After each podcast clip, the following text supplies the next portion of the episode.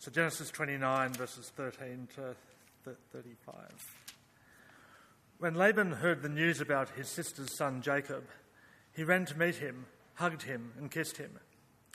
Then he took him to his house, and Jacob told him all that had happened. Laban said to him, Yes, you are my own flesh and blood. After Jacob had stayed with him a month, Laban said to him, Just because you're my relative, should you work for me for nothing? Tell me what your wages should be. Now Laban had two daughters. The older was named Leah, and the younger was named Rachel. Leah had ordinary eyes, but Rachel was shapely and beautiful. Jacob loved Rachel, so he answered Laban, I'll work for you seven years for your younger daughter Rachel. Laban replied, Better that I give her to you than to some other man. Stay with me. So Jacob worked seven years for Rachel, and they seemed like only a few days to him because of his love for her. Then Jacob said to Laban, Give me my wife, for my time is completed. I want to sleep with her. So Laban invited all the men of the, men of the place to a feast. That evening, Laban took his daughter Leah and gave her to Jacob, and he slept with her. And Laban gave his slave Zilpah to his daughter Leah as her slave. When morning came, there was Leah. So he said to Laban, What is this you have done to me? Wasn't it for Rachel that I worked for you? Why have you deceived me? Laban answered, It is not the custom in this place to give the younger daughter in marriage before the firstborn. Complete this week of wedding celebration and we will also give you this younger one in return for working yet another seven years for me. And Jacob did just that. He finished the week of celebration, and Laban gave him his daughter Rachel as his wife. And Laban gave his slave Bilhah to his daughter Rachel as her slave.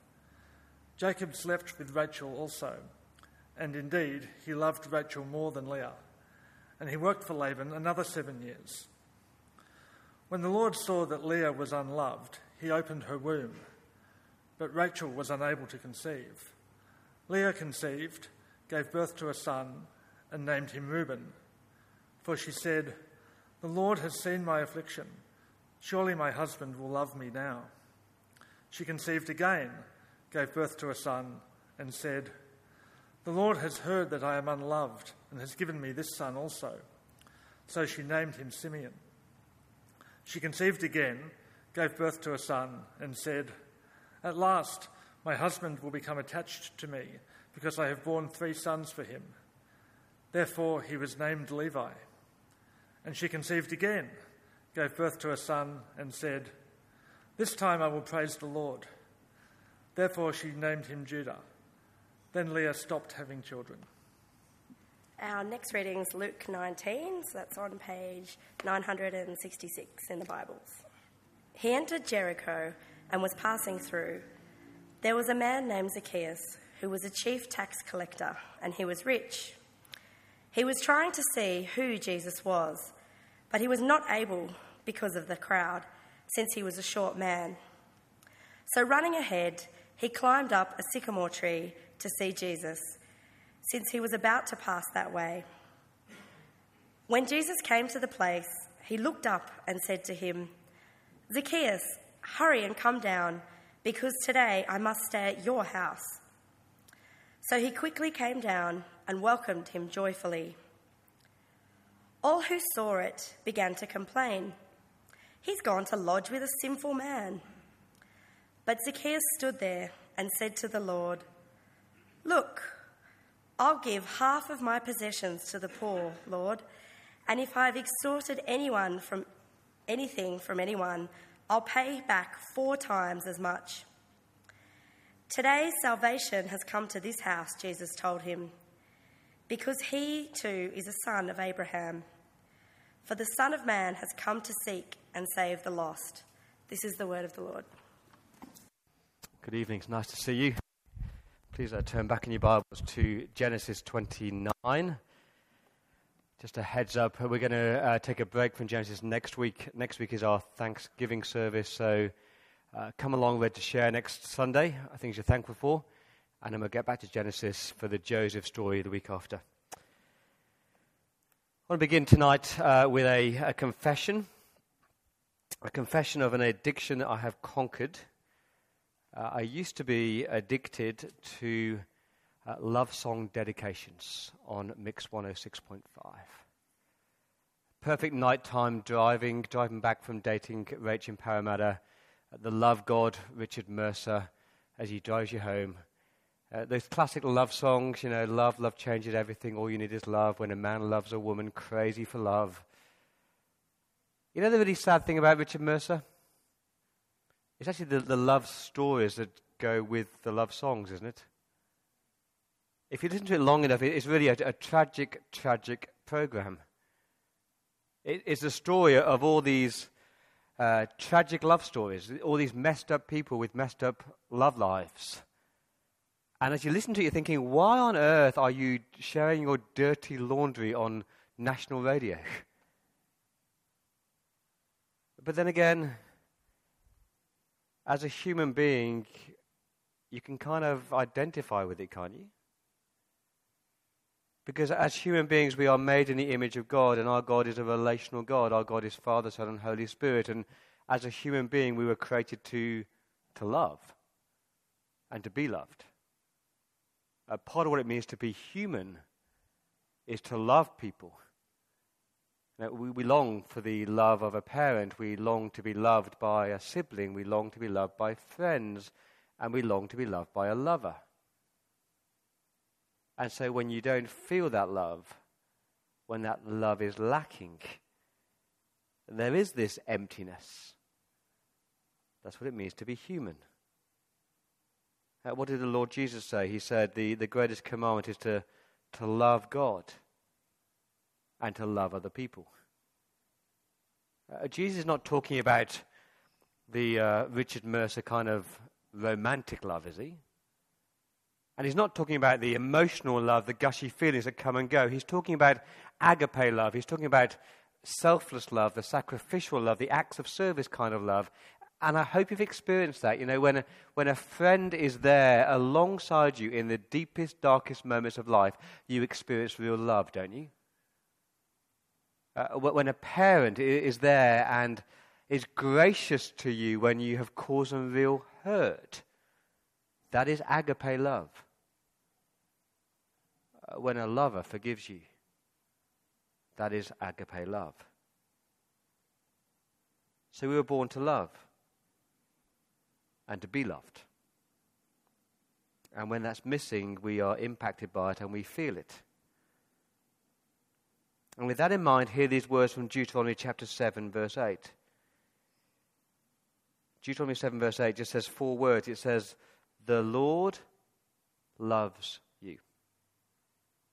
The Lord loves you. Max Lucado says, God loves you simply because he has chosen to love you.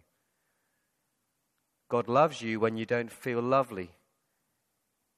God loves you when no one else loves you, and others may abandon you, divorce you, and ignore you, but God will love you always, no matter what. That's a sentiment in the whole Bible. Romans chapter 9, verse 25, God says, I will call the nobodies and make them somebodies. I will call the unloved and make them my beloved. God's promise in Jeremiah 31 I have loved you, my people, with an everlasting love. With unfailing love, I have drawn you to myself. Romans chapter 5, God demonstrates his love for us in this whilst we are still sinners, Christ died for us. John chapter 3, verse 16, God so loved the world that he gave his only Son. Uh, 1 John chapter 4, this is love, not that we love God, but God loved us God loved us and sent his Son as an atoning sacrifice for our sins. As you look at the cross, you're supposed to say, This is how much God loves me. He loves me to death. Greater love has no man than to lay down his life for his friend. And I have one aim tonight. I want you to realize how much God loves you. I want you to leave tonight confident that God really does love you because that's the Leah and Rachel story. Turn back to Genesis 29. It's a story of messed up love. It's like a Hollywood love story with unrequited love and manipulative love and menage a trois love. It's more of a tragedy, really. It's a Shakespearean love story. I'm going to retell the story tonight in four scenes and then we'll think about what it means. But just to give you the context, uh, Jacob is this manipulative, calculating, cold, self serving, self seeking, heartless, horrible ratbag who is loved by a very gracious God. And Jacob has fled his brother Esau. His brother Esau is trying to murder him. He's just had the vision of the stairway to heaven because God has said, I'm with you and I will watch over you wherever you go. Let's pick up the scene in 29, verse 1. I've called this love at first sight. Uh, Jacob resumed his journey and went to the eastern country. He looked up and saw a well in a field. Just stop there. In the Bible, whenever you see the word well, you're supposed to say that's a place of God's blessing and that's a great place to meet a wife. So Jacob would have heard his mum and dad's uh, love story time and time again. Growing up, time and again, Isaac would have told his sons about how he met Rebecca, his beautiful wife, when she was carrying that water jug and she offered to feed those wretched camels. And so Jacob sees the well and he thinks, this could be the place I find my wife. Uh, he meets some shepherds and it's kind of a, a monosyllabic, blokey conversation. Uh, where are you from? Haran. Do you know a bloke called Laban? Yep. Is he well? Yes. And here's his daughter Leah, verse 6, coming with his sheep. And you're supposed to read verses 1 to 12 and get the kind of swagger in Jacob. He's an arrogant, pushy, know it all kind of guy. And then he meets Rachel verse, verse 9. Uh, while he was still speaking with them, Rachel came with her father's sheep, for she was a shepherdess. Her name means little lamb. As soon as Jacob saw his uncle Laban's daughter Rachel with his sheep, he went up and rolled the stone from the opening and watered his uncle Laban's sheep. You're supposed to think there, this stone over the well, it would normally take two or three blokes to roll it away. He's kind of a macho Jacob, proving he's a somebody. And then, verse 11, he, he kissed Rachel. He's attracted to her. It's love at first sight. Scene number two, I've called Seven Years to the Wedding Night. So it's deja vu for Laban. Last time there's a random meeting at a well. His sister Rebecca ended up marrying Isaac. Uh, verse 13 Laban heard the news about his sister's son Jacob. He ran to meet him, hugged him, and kissed him. He took him to his house, and, and Jacob told him all that had happened. I wonder what Jacob told him. Laban says, How's your mum and dad? Oh, yeah, they're well. Why are you here? Uh, I'm on the run. Why are you running? Uh, my brother and I had a bit of a falling out. What happened? Uh, nothing really. Uh, I stole his birthright, I stole his blessing, and he wants to kill me. Not a problem, really. Oh, and uh, by the way, I'm here to find a wife. And then Laban, we know, Laban loves money. We saw that back in chapter 25. He loves money. And so he's thinking bridal price for his daughter Leah or his daughter Rachel. But let's think about it. What has Jacob got to offer? What's Jacob come with? There's no gold, there's no silver, there's no camels, there's not even a donkey. No designer clothes, no earthly possessions. He's got nothing to his name. And that is why he offers to work for seven years to pay the, to pay the bridal price. Uh, Jake, uh, Laban has two daughters, verse 16. The older was named Leah, the younger was named Rachel, and you're supposed to get the deja vu moment two sisters, an older and a younger. Uh, the name Leah means wild cow, the name Rachel means little lamb. And verse 17, Leah has ordinary eyes. It just means that she's plain. No fire, no sparkle. But Rachel, verse 17, is shapely and beautiful. And Jacob falls in love with Rachel. No surprise there, is there? And the Bible tells us that we should be more concerned about character than looks. But Jacob is this worldly bloke who's just attracted to the shapely and the beautiful. It's wrong. I reckon verse 20 is your love song dedication verse, isn't it? Uh, Jacob worked seven years for Rachel, and they seemed like only a few days to him because of his love for her. You imagine Jacob and Richard Mercer saying, uh, I want everything I do, I do it for you. I'm hopelessly devoted to you, crazy in love. I just, I'll do anything for you, Rachel. I love you. So, scene two, seven years to the wedding night. Scene three, shock at first light. So, so Jacob is counting down the, the, the, years seven years, six years, five years, four years, three years, two years, one year, three days, two days, one day. It's over. I've got my wife. He's pretty blunt, isn't he, in verse 21? Give me my wife. My time is completed. I want to sleep with her. I've waited seven years. And so Laban plans this great wedding in verse 22, and all the men are invited to the feast. And you've got to understand weddings in those days. Uh, all, all the relatives came, and the bride would be veiled from head to foot. And the only people who spoke at the ceremonies were the bridegroom and the bride's father. And I reckon Laban gets Jacob tanked up. It's the only explanation. Uh, Laban is plotting that evening. He took his daughter Leah, verse 23. He swapped Rachel for Leah, and he gives Leah to Jacob, and Jacob slept with her. Now, now, there's so many questions, aren't there? What did he do with Rachel? Do you reckon Rachel's locked away in a room somewhere? Is Rachel in on it? Why did Leah consent to this? Was Leah in love with Jacob, or maybe Leah just wanted to get her own back on her beautiful sister Rachel? But verse 25, the sun comes up, it's a new day dawning. And Jacob's about to start this new life of wedded bliss with his beloved Rachel, and he's smiling to himself. He rolls over in a marital bed, and there was Leah. What do you reckon he said? Do you reckon he screamed, No! We know what he said to Laban. What is you done to me? Wasn't it for Rachel I worked for you? Why have you deceived me, deceive me, deceive me, deceive me? I wonder whether those words were in his head. Poetic justice. The deceiver has been deceived. And Laban's response is functional. It's not younger to get married first. Remember the order, Jacob, is older, younger. But he does a deal in verse 27. Take Leah as your wife for just one week. Sleep with her for one week, and then I'll give you the younger one as well. But you must work another seven years.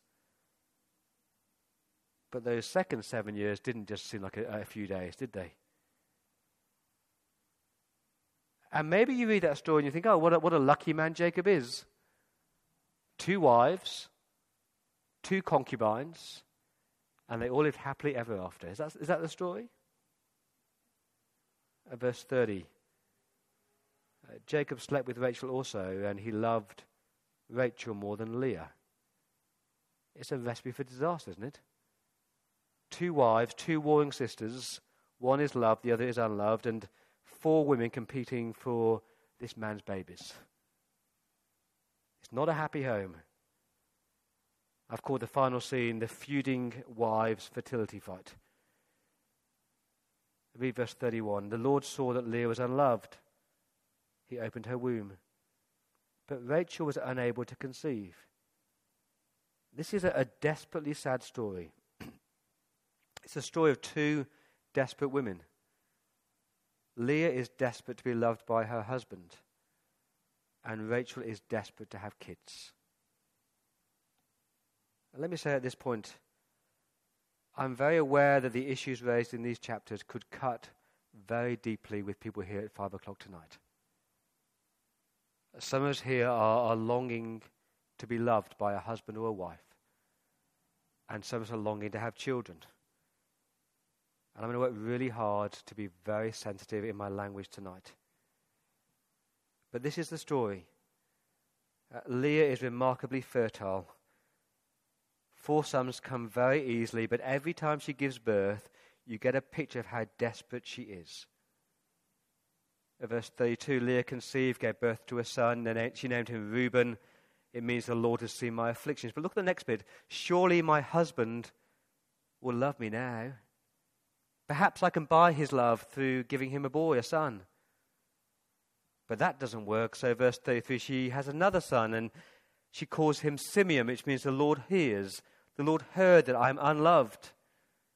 Give me this son also. But that doesn't work, and has another son called Levi, which means attached. At last, my husband will become attached to me. I've given him three sons. But that doesn't work. She's still unloved. She had a fourth son. She calls him Judah, which means praise the Lord. And then she stopped having children. Desperate, desperate to be loved.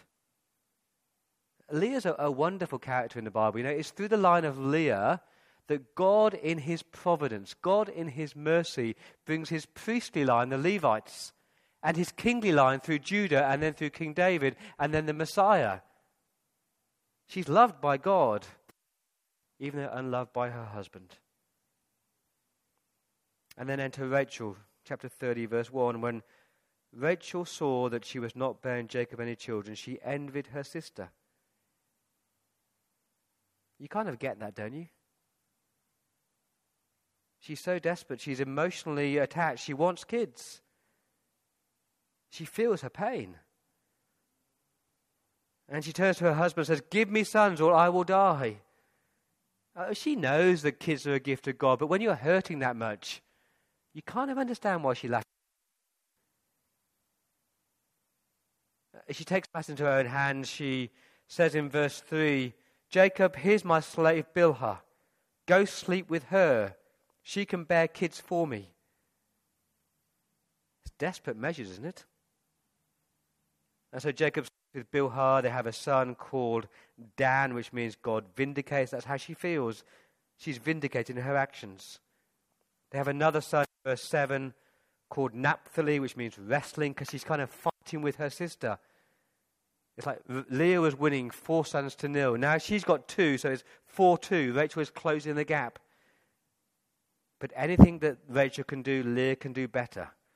Verse 9 when Leah saw she stopped having kids, she took her slave Zilpah and she gave her to Jacob, and he slept with her and had, another son called Gad, which means good luck or good fortune, and another son called Asher, which means happy. I actually feel that Leah's a bit vindictive, a bit of a nasty woman. She, she names her kids uh, happy, uh, good luck, the Lord has seen my afflictions. The Lord has heard. Praise the Lord. Can you imagine being Rachel growing up in a house with six sons? The Lord has heard. The Lord has vindicated. Happy, uh, fortunate woman. She's kind of rubbing her nose in it. She's kind of saying to Rachel, Look, I've got six sons. How many have you got? And at this point, you're kind of asking, could things get any more dysfunctional? And the answer is yes. Because now Leah's sons get in on the action. Verse 14 Reuben went out during the wheat harvest and found some mandrakes. Mandrakes are, are fertility drugs, they're love apples, like an aphrodisiac. And when he brought them to his mother Leah, what, what does she want with it? She's got four sons already. Rachel asked, Please give me some of your son mandrakes. Please help me to conceive kids. And Leah says, Isn't it enough that you've taken my husband? Now you also want my, my son's mandrakes. And you see how desperate Rachel is in verse 15? Oh, you can sleep with him tonight in exchange for just one mandrake. She's desperate, isn't she? Jacob comes in and Leah basically said, I, I paid for sex with you, sleep with me. And she has another son called Issachar. God has rewarded me. Another son, verse 19. This one is called Zebulun. Gift, good gift. So Leah bears six sons and a daughter called Dinah. Let, let me ask you who, who do you feel most sorry for? Leah or Rachel? The answer is both, isn't it? One is longing to be loved by a husband, and one is longing to have kids. You feel for both of them. And that's why verse 22 is such an important verse. Then God remembered Rachel. And God listened to Rachel. And God opened her womb. Please hear me very carefully here. I'm not saying that if we pray, God will give you your deepest longings. And I'm not saying that if you haven't got your deepest longings, you haven't prayed hard enough. That's a wrong, damaging, horrendous application. But God does open Rachel's womb. Why did he do that? Uh, primarily to, to fulfill his promises. The 12 tribes of Israel come. But it's also showing Rachel that he loves her as well. This is a, a messed up story of messed up people. Laban's a money grabbing Scrooge. Jacob is an immoral man. Leah is a nasty woman, but she's desperate. And Rachel is pretty but feeling desperately unhappy. It's a story of messed up people, fighting but fragile, fragile people, horrible, hurting people and we're supposed to say, That is me. And that's you. Because some of us here tonight will feel very unloved. And you're just longing for the love of another human being. And some of us here tonight will feel desperate for something in life. It's just something that you, you really want to be satisfied with in life. And some of us here will be like Jacob, who are, are proud and arrogant and need humbling. I want to say to you tonight if you're feeling unloved, God loves you. Because God loves the unloved. That's Leah's story. 29, verse 31. When the Lord saw that Leah was unloved, he opened her womb. 29 verse 32, surely my husband will love me now. 29 verse 33, the Lord has heard that I am unloved. 29 verse 34, at last my husband will become attached to me. Perhaps he'll love me. See what her song is? Her love song dedication I want to know what love is. I just want to be loved by my husband. She feels plain. She feels ugly. She feels alone. She feels unloved. She spent her whole life watching her beautiful sister getting all the attention. I found this quote this week. I love this quote. It says this People are meant to be loved, and things are meant to be used. Please don't get that the wrong way around. Please don't use people and love things. And in a way, Leah was used. Used by her father and used by her husband for the occasional sex productive womb. She's meant to be loved. That's what it means to be human. And maybe that is you tonight. Feel unloved and feel unlovable. Look at verse 31. The Lord saw that Leah was unloved. He sees it all. Uh, that word see is not just looking on from a distance. It's like he sees and he acts. He's alongside her. He's in her pain. He does something. Again, God loves you because He's chosen to love you. He loves you when you don't feel lovely. He loves you when no one else loves you. Others may abandon you, divorce you, ignore you, but God will love you always. How do you know that God loves you? How do you really know that God loves you? I think there's two ways. Firstly, look back to Calvary. Look at an old, old wooden cross. This is love. Not that we love God, but God loved us and sent his son a total sacrifice for our sins. The cross of Christ is a demonstration of how much God loves you. He loves you to death.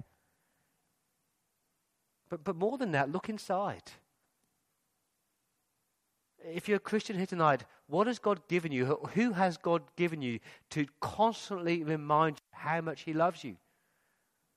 His Spirit? The Comforter? The Strengthener? The one who provides you with His extraordinary peace that passes all understanding? That's how much God loves you. Again, let me ask you who, who did Jesus love? Who did Jesus hang out with? The, lovely people, the nice people, the successful people, the pretty people? No. People like Zacchaeus. This is how the, the kids' Bible puts this story. Jesus loved Zacchaeus when nobody else did. Jesus was Zacchaeus' friend even when nobody else was. Because Jesus was showing people what God's love is really like his wonderful, never stopping, never giving up, unbreaking, always forever love. Jesus loves you, even when you feel unloved. And Jesus loves you when you feel desperate. That is Rachel's story. she was loved by a human being, she was loved by her husband, but life had not turned out how she'd expected. I reckon Rachel had dreamed of a monogamous marriage to the man that she loved, and now she's sharing him with four women. I reckon she longed for kids. She's desperate. She's in pain. And she's such a contemporary figure, Rachel, because externally she's very beautiful. And from the, from the exterior, she's got the loving husband who loves her. But inside, she's feeling pain, hurt, emptiness and sadness. Uh, the, the actress Raquel Welch says this. She says, I've got everything I ever dreamed of a loving husband, beautiful kids, a beautiful home, and a job that I love, but inside I am empty. Why does she feel that? Because until you know the love of God, until you've accepted how much God loves you, until you've welcomed God into your heart, you're always going to feel empty. And I love Rachel, the verse 22 God remembered Rachel. He hadn't forgotten her. It's not as though God woke up one day and said, Oh, yes, I've forgotten about Rachel. He was there in her pain, He was there in her emptiness. That's our God, isn't it? I don't know what burdens you're carrying, I don't know what pains you bear, but God is with you in it. He loves you in it. God loves the unloved. God, God loves the desperate. And God loves us. Wayward men and women. People like Jacob trying to run away and run life by ourselves and being selfish and proud and arrogant. That's Jacob in the story. He needed humbling by God. Jacob needs to learn the consequence of his sin. Let's think about it. If, if Jacob hadn't stolen the blessings, he'd still be living at home with his mum and dad and he'd have money for the bridal price, living in the promised land. But he ran away. He ran away from God and now he needs to be brought back to God. And maybe that's you tonight. God is saying, I do love you, stop running from me. I wonder how Jacob would introduce his kids if he was here tonight. Here's my family, he'd say. He said, um, uh, These, these uh, six are from my wife Leah, and these two are from the maidservant Bilhah, and these two are from Zilpah, and these two are from Rachel, who I loved. And he's sitting down and go, Oh, I'm, I've lived a totally messed up life, haven't I? I'm a totally immoral man. But God loves me. And God has forgiven me. And you know? That, that's church, isn't it? Please don't pretend to be somebody. You're just a messed up person who's loved by a very gracious God. You know, when we describe church, often, especially here in Lower North Shore, often we just talk about all the amazing positives, you know. Oh, come to our church. It's full of really successful business people. As if that matters to God. Oh, come to our church. It's full of uh, lots of trendy 30 year olds. As, as if, that matters to God. Our, our pastors are really well educated. As if, as if that matters to God. Do you think God, you're successful in your business life, or whether you're beautiful or trendy, or you've got a do you think God cares about that? What does God care about? That you know that you're loved by Him that you've acknowledged that you're just a messed up person who's in need of a very gracious, loving Heavenly Father. That's what matters to God. I don't know how you came tonight. Feeling unloved, feeling desperate, proud, or arrogant. However you came, I pray that you will leave different, knowing that you're loved by an incredibly gracious God. How wide, how deep, how high, how long is the love of God in Christ Jesus? You cannot fathom how much He loves you. Please don't turn that love away. He loves you. Let me pray.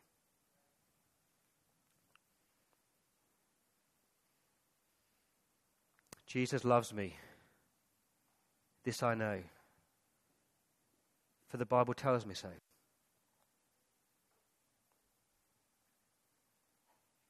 Father God, wherever people are at tonight, I pray that you would impress on them just how much you love them.